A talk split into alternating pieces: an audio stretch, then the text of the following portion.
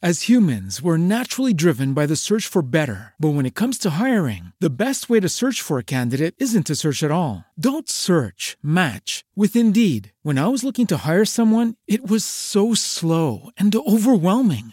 I wish I had used Indeed. If you need to hire, you need Indeed. Indeed is your matching and hiring platform with over 350 million global monthly visitors, according to Indeed data, and a matching engine that helps you find quality candidates fast. Ditch the busy work. Use Indeed for scheduling, screening, and messaging so you can connect with candidates faster. And Indeed doesn't just help you hire faster. 93% of employers agree Indeed delivers the highest quality matches compared to other job sites, according to a recent Indeed survey. And listeners of this show will get a $75 sponsored job credit to get your jobs more visibility at Indeed.com slash podcast. That's Indeed.com slash podcast. Terms and conditions apply.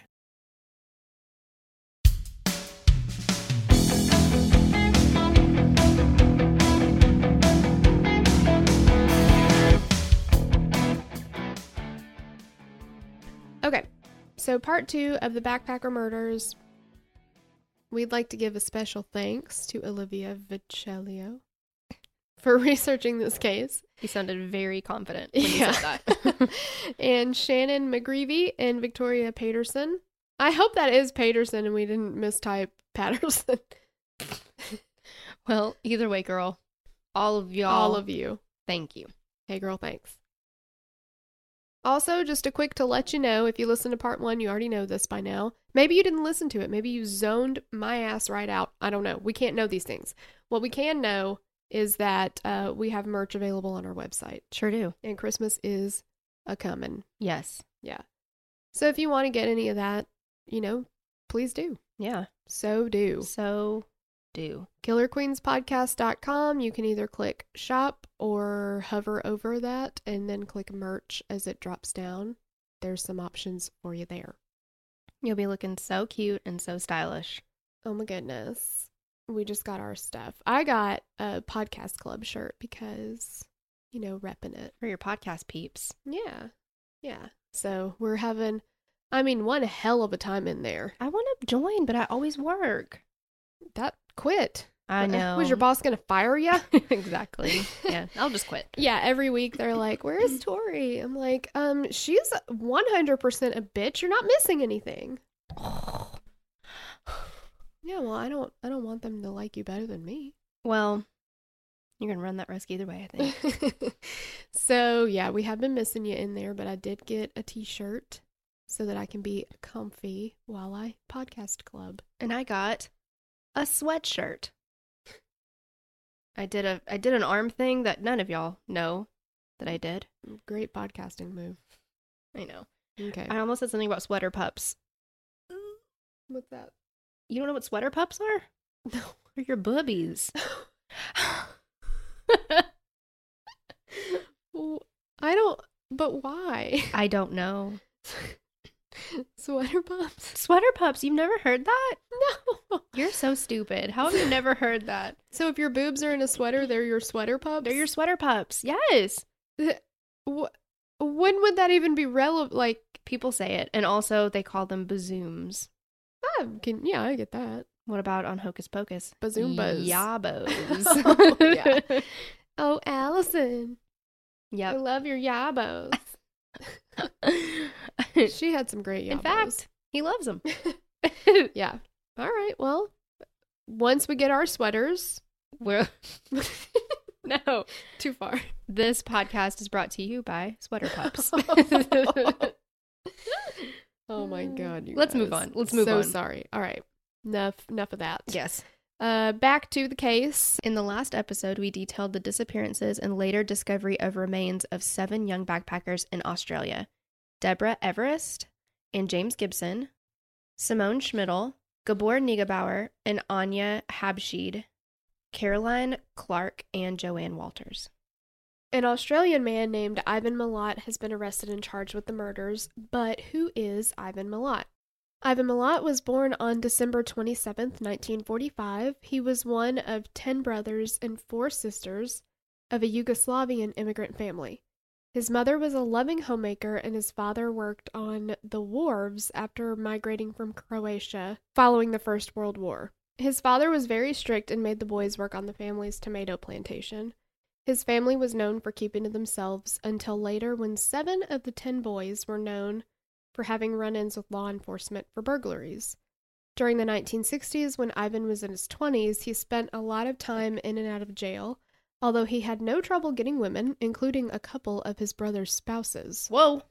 Yeah, Uh oh. Makes uh, Christmas a little awkward. a little bit. He was thought of by his sisters in law, specifically Margaret, Boris's wife, and Maureen, Wally's wife, as a kind, good looking man who took care of himself, didn't smoke or drink, and worked hard for the nice things he had acquired. Did he just hide that kind of stuff? Because in some of the pictures, didn't he have like a cigarette hanging out of his mouth? I thought so. I thought maybe I'm just imagining like him holding guns and with cigarettes in his mouth, but They do sometimes go together. I feel like it. I don't know. I just feel like I remember that, but they seem to think he was like super clean cut and fit. I mean, I guess he was kind of fit, Yeah. but I don't know. In the 1970s, Milat's crimes escalated from robberies with his brothers. He was acquitted for the rape of an 18 year old hitchhiker while being on the run for two and a half years after skipping his bail hearing, and then he faked his own suicide. Wow. He's had a lot going on Mm-hmm. there.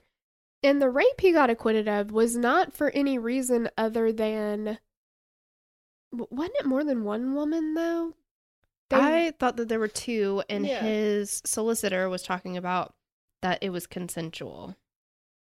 Well, I guess that's what a solicitor said, but they said that the two women were under like psychiatric care during the time and they ended up just I don't know if they recanted their stories, but Well, I think that what they did was they said that it was consensual. the women did. Yeah. Okay. But it wasn't. Uh-uh. but they kind of went back. uh, But I mean, that happens a lot, like in domestic violence situations and other kind of things. Like a lot of times, women will go back and just they just want to get it over with. You know, they don't they don't want to go through it anymore. They just want it to be over with, and so they'll say whatever they need to say, which is really sad. So It's really sad. again, had this gone differently, where would we, you know, could things have been different? Probably. Just sucks. Ivan was a road worker and often working a lot of overtime, and his main hobbies were shooting and hunting, mostly in the woods of Belanglo State Forest. He married a woman named Karen who lived the opposite of a life of marital bliss and saw the other side of Ivan that his sisters in law did not see. Karen had been in a relationship with Ivan's cousin and was pregnant with his cousin's baby when Ivan raped her and basically forced her into a relationship with him. What? Yeah. For 10 years, Ivan mentally, emotionally, and physically abused her, controlled her, humiliated her in front of family, and punished her when she did something he didn't like. She later filed for divorce. I think by 1989 they were divorced. So she didn't want to deal with that anymore. And Good for her. Yeah, exactly. On March 26, 1996, the most anticipated trial of the country began for 51 year old Ivan Milat, who'd pled not guilty to his charges. The press gallery was full of reporters covering the trial from media outlets all over the world. Long lines formed in the courthouse for hopeful spectators trying to get a seat in the limited space of the public gallery. The prosecution was led by senior Crown prosecutor Mark Tedeschi, and it took them 12 weeks to present their case with testimony from their star witness, Paul Onions, hundreds of exhibits, photos from the crime scenes, and expert witness testimonies.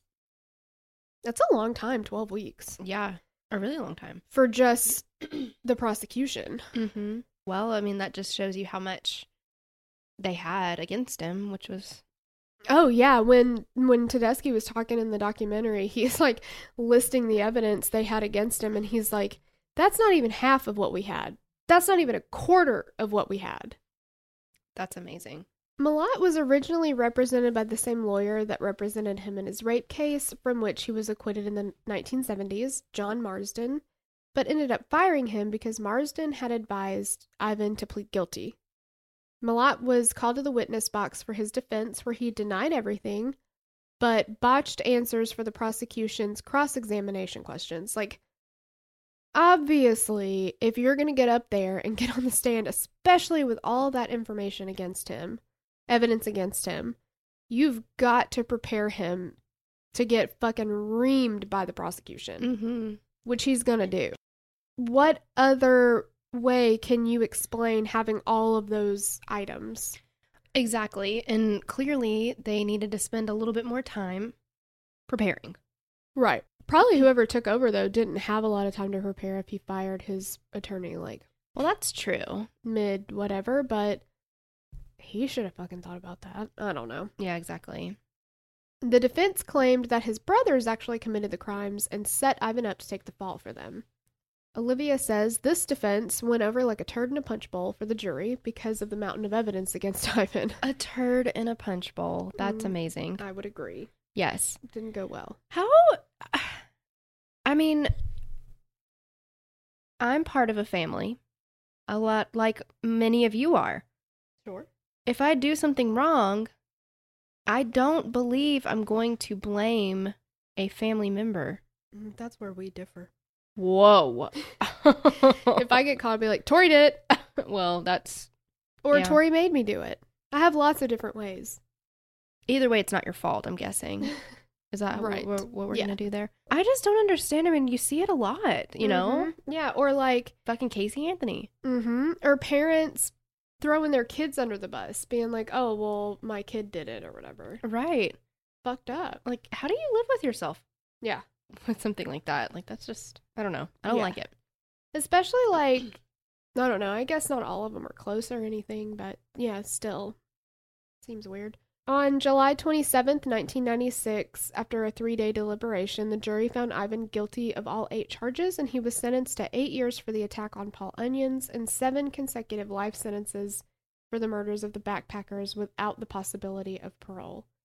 Oh, and one thing that they talked about in the documentary, um, Simone's dad said that what was it that Ivan Well, he was smirking at him. Mm, he was smirking at him and he said something that like something of maybe hers that was found in his house or something like he didn't put it there it wasn't him or I don't remember what it was but he got pissed and threw his pack of cigarettes at him I think so. cuz he's like you know I'm sitting very near the person who I know killed my daughter and he's looking at me and he's smirking at me. Like he's giving me this look. And he was like i had so much satisfaction throwing that pack of cigarettes. Like Yes. you know that's the most he could do. And i was thinking like how like it's so strong to be there and to look him in the eye and to you know come face to face with him but to also have the ability to restrain yourself and not fucking Like jump across. yeah, go whatever. ape shit yeah. on him. Like, Yeah. or kill him or whatever. I mean, that would be very difficult for me. Yes. I mean, I know now they have like metal detectors and stuff, but I don't know if they did then mm-hmm. for that kind of stuff. He maybe could have snuck a gun in. Like, I don't know. That I know that sounds horrible, but I would have a very hard time knowing that somebody brutally murdered my child and not taking it out on them. Mhm. Especially Ivan. He was just such a fucking piece of shit. To like smirking all the time. He seemed just proud of what he did. Like And Simone's dad said that that look that he gave him will never leave him. Like it will haunt him for the rest of his life. Yeah, absolutely. And then Gabor's mom said that she kept trying to get him to look her in the eye and he wouldn't. He would he'd just look down, he wouldn't look at her. And I mean, he's a he's a coward. Like obviously he does the things that he does are when he feels that there's no nobody is going to question his control of a situation. He's not he doesn't have to fight for control. He's picking totally unfair fights, you know? Mm-hmm. So it's like when he's in court and he doesn't have all these other means of intimidation, he can't look somebody in the eye. right. What a piece of shit. He began his sentence in the Maitland prison where he served nearly a year, but he was moved to maximum security section of Goulburn prison after law enforcement caught him attempting to escape in May 1997 with another inmate. He continued to insist that he was innocent and tried self mutilation, hunger strike t- tactics to try to be heard on an appeal. His first appeal was denied in July 2001, and his final appeal was denied in September 2005. He would spend the rest of his life in prison. In May 2015, Ivan's older brother, Boris Milat, did a television interview for Sunday Night True Stories. Boris stated that Ivan had a cruel streak from a young age, with a story about Ivan cutting a dog in half with a machete. Jesus. Well, we know how serial killers get started. Exactly. That's the most concerning thing I think I've ever heard. Like, That is an extremely violent act. yeah, extremely. He further stated that Ivan was a total psychopath, and Boris knew from when Ivan was 10 years old that he would end up killing someone. He said that when Ivan was 17, he confessed to Boris that during one of his robberies in 1962, he shot a cab driver and left him for dead. The driver, Neville Knight, was paralyzed, and an innocent man, Alan Dillon, was wrongfully convicted and served five years in prison for that crime. In the same interview, Ivan's nephew, Alster Shipsey, defended his favorite uncle by saying he was a good hearted person who always looked after everyone. Alster and many others in the Milat family maintained that Ivan was innocent and had been framed by the government. Alster said the only reason Boris didn't support Ivan was because Ivan had an affair with his wife, and she became pregnant with Ivan's daughter, Lenice Milat. I mean, Jeez. that is a good reason to not like your brother. Do you always love your brother? I always, always, always love my brother. I think that the government framing him is a stretch. Yeah. Like, did they go and put all of your victims' belongings in your house and then give your girlfriend the sweatshirt? Yeah, and then also go and grab your gun out of your house, shoot all these people with it, and then go back and put the gun back in your house. It's just the stupidest fucking thing I've ever heard. It's so amazing to me the defense that some people put on, you know? Like, mm-hmm. no, I didn't do it because uh, it was actually aliens or, you know, like, I don't Yeah. know, just ridiculous shit. Exactly. 54 year old Lenice is still not positive that her father is guilty. She stated, I don't know if he did it, but I do know there's a lot of holes in the evidence. A lot of things don't add up for me. I would like a three point essay on Yeah, I was gonna say, is. can we get more info on that? How it does not add up to you? Yeah, because because it's all there. Yeah. Honestly, it couldn't have It's, it it's couldn't be more definitive. yeah, I don't think. exactly black and white. There is no gray, I don't Yeah. think. No, not at all. She loved her father, even though she never had a chance at living a normal life due to the dysfunction she was exposed to growing up in a family that was always tangled up in law enforcement and then the public outcry over her father's crimes. Lenice works at a supermarket and lives a reclusive life. In July 2015, the Milat family attorney John Marsden, who had initially represented Ivan before he was fired, made a deathbed statement that Ivan was assisted in the murders by a woman who lived with him.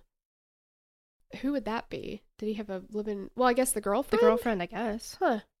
Ivan is believed to have committed many other cold case murders. 20 year old Karen Rowland went missing after she failed to arrive at a family gathering on February 26, 1971. Her car was found without gas on a rural road. On May 13th, Karen's body was found in Fairbairn Pine Plantation, about 32 feet from her vehicle. Her cause of death was never confirmed, but there was evidence that she'd been sexually assaulted. Ivan would have been 26 at the time, and former coworkers stated that he'd bragged about killing a woman about that time. Did nobody call the fucking police? Yeah, I don't understand this. Like, oh, that's just Ivan. He's just being Always acting like he killed somebody. right. It's not the same as fucking Carol coming in and acting like she made those brownies from scratch when you know she bought them at the bakery. Yeah. Like, Yeah, those are different things and they're treating it like the same thing. exactly. I don't get it. I would hope that someone would be like, you just got to let someone know. Yeah. Just let someone know. Yeah, Now, would the police have followed up on it? I don't know. But Right. it should have been it should have been taken seriously. Yeah. On December 30th, 1978, 20 year old Leanne Goodall disappeared after she was last seen at a bus stop to catch a train from Newcastle to Sydney to celebrate New Year's. Four months later, 18 year old Robin Hickey disappeared after leaving her house near Newcastle. She had been on her way to meet up with a friend at a local hotel, but she never made it and was never seen again. 13 days later, 14 year old Amanda Robinson also disappeared and was never seen again. Ivan was in the same area as Leanne, Robin, and Amanda at the time of their disappearances between Newcastle and Sydney. He knew the roads well. He was known to frequently pick up hitchhikers. All the girls were alone and using public transportation, so they would have been ideal targets for him to prey on. He was questioned about their disappearances during his incarceration in June 1998, but he denied any involvement. Their remains have never been found. On January 21, 1998, 18 year old Peter Letcher's body was found off of a forest trail near a place called the Jenolan Caves. He had been shot in the head five times, execution style, and stabbed in the back numerous times, then laid face down in a ditch and covered with branches and leaves. That sounds exactly like him. Exactly. I don't need any case closed. No, yeah, exactly. I don't need to look at any evidence. I don't need to test anything. That's enough. That's it. That's enough. Lock him up. Uh, ballistic tests later indicated that the same model Ruger rifle was also used to murder Caroline Clarke and Gabor Neugebauer, and at the time, Ivan was working in the Jenolan Caves Road. Hmm. If Ivan Milat held any keys to solving these cold cases, he took them to his grave. At 4:07 a.m. on October 20th, 2019, 74-year-old Ivan Milat took his last breath at Long Bay Hospital in Sydney, Australia. He had been suffering for 5 months with terminal esophagus and stomach cancer. He'd had many visits preceding his death by investigators attempting to get a deathbed confession for the families and victims families of victims of several horrific murders. He sat in the interrogation room and refused to give the families closure they so desperately wanted, even pretending to be asleep at times. He's just like the if you looked up little shit in the dictionary, that's his face would be there. Mm-hmm. Like he's just a shit. Like never grew out of it from elementary school, just being a little Yeah. turd. Yeah, just like what an asshole. Although he never made a confession, his death marked the end of a long chapter of agony for the victims' families and a new chapter of healing. The brother of Deborah Everist stated upon hearing of his death, It hasn't come too soon. It's long overdue. For the amount of suffering he caused to my family and to my sister, what it did to my mother, it tore her inside out and made her life a living hell. And they they talked to Pat at the end of that documentary and she just, you know, was like you never get over the pain of losing a child. And all of them, they they talk about, you know, uh, life has to go on, you have to keep going, but you never get over it. And I just there's so much fallout from these cases like It doesn't. I mean, there's one, sometimes one victim or multiple victims, but there's so many people that are affected and touched by. Like, you're not just affecting one person's life. Exactly. Yeah, it's so many people that have to deal with it and it's it's so much of their lives, you know? It's not just like, "Oh, I wake up." I mean, eventually, you know, it gets to the point probably where it, it doesn't affect them maybe quite as intensely anymore, but you're never going to have a day where you don't think about your child. You're never going to have a day where you don't where it doesn't affect you. And even people who lost you know these people as friends and and whatever like there's just so much so many more people affected by this. And his family if any of them seems like boris is really the only one who doesn't support him. Yeah, it's not buying his bullshit. yeah but his brother his other brother that they talked to which one was that? There's so many. There's so many, yeah. I don't remember which one it was, but you know, he's like, I mean, I just don't think that he did it. Like, I have all this stuff from, you know, from the people that were killed there, but I don't think that he did it. I don't see any proof of that. Doesn't make any sense. Like, yeah, I don't understand how that can be like staring you in the face and you'd be like, nope, I don't buy it. yeah, exactly. Like, what I'm, what evidence is it that you're looking at? I don't get it. Right.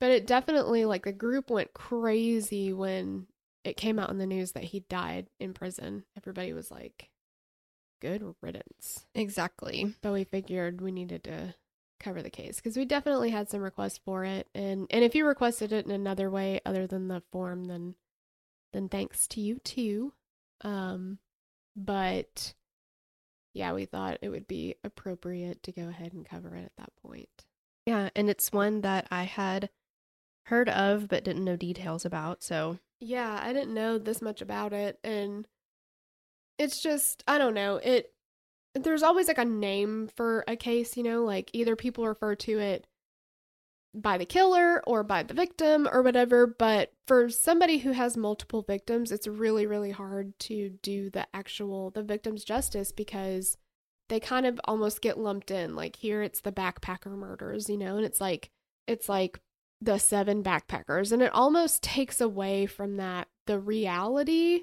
I think that's part of why I appreciated the documentary so much is because you got to talk to their family and you got information about the victims, like more about them and what kind of people they were and you see pictures of them and it just humanizes it so much more and I think that's you know, that's kind of something that it almost gets not looked over, but you know what I mean, like when there's multiple victims, it's just you, there's a lot of information to go through. So you feel like you can't really give the victims enough, enough justice, but Mhm.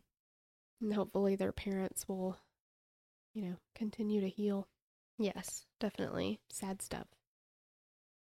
But that's the end of the two part episode of Ivan Milat. It is. Again, thank you always for being here with us, and hopefully you join us on the next one. Yep. We'll have a new case next week. Yeah.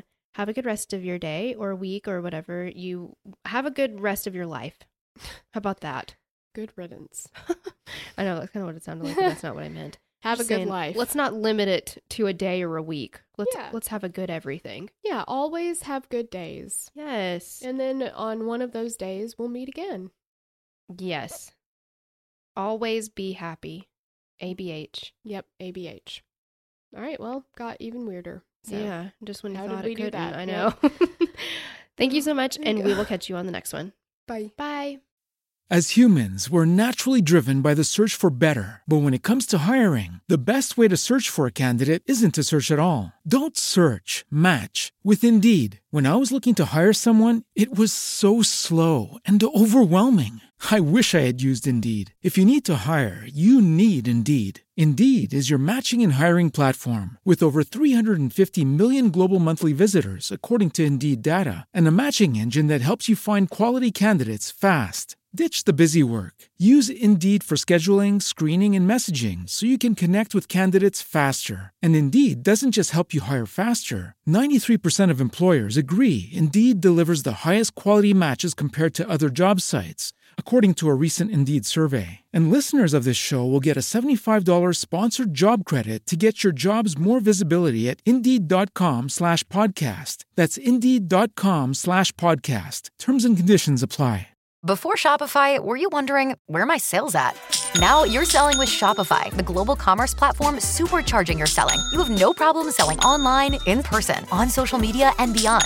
Gary, easy on the cha-ching. oh, sorry, but my Shopify sales are through the roof.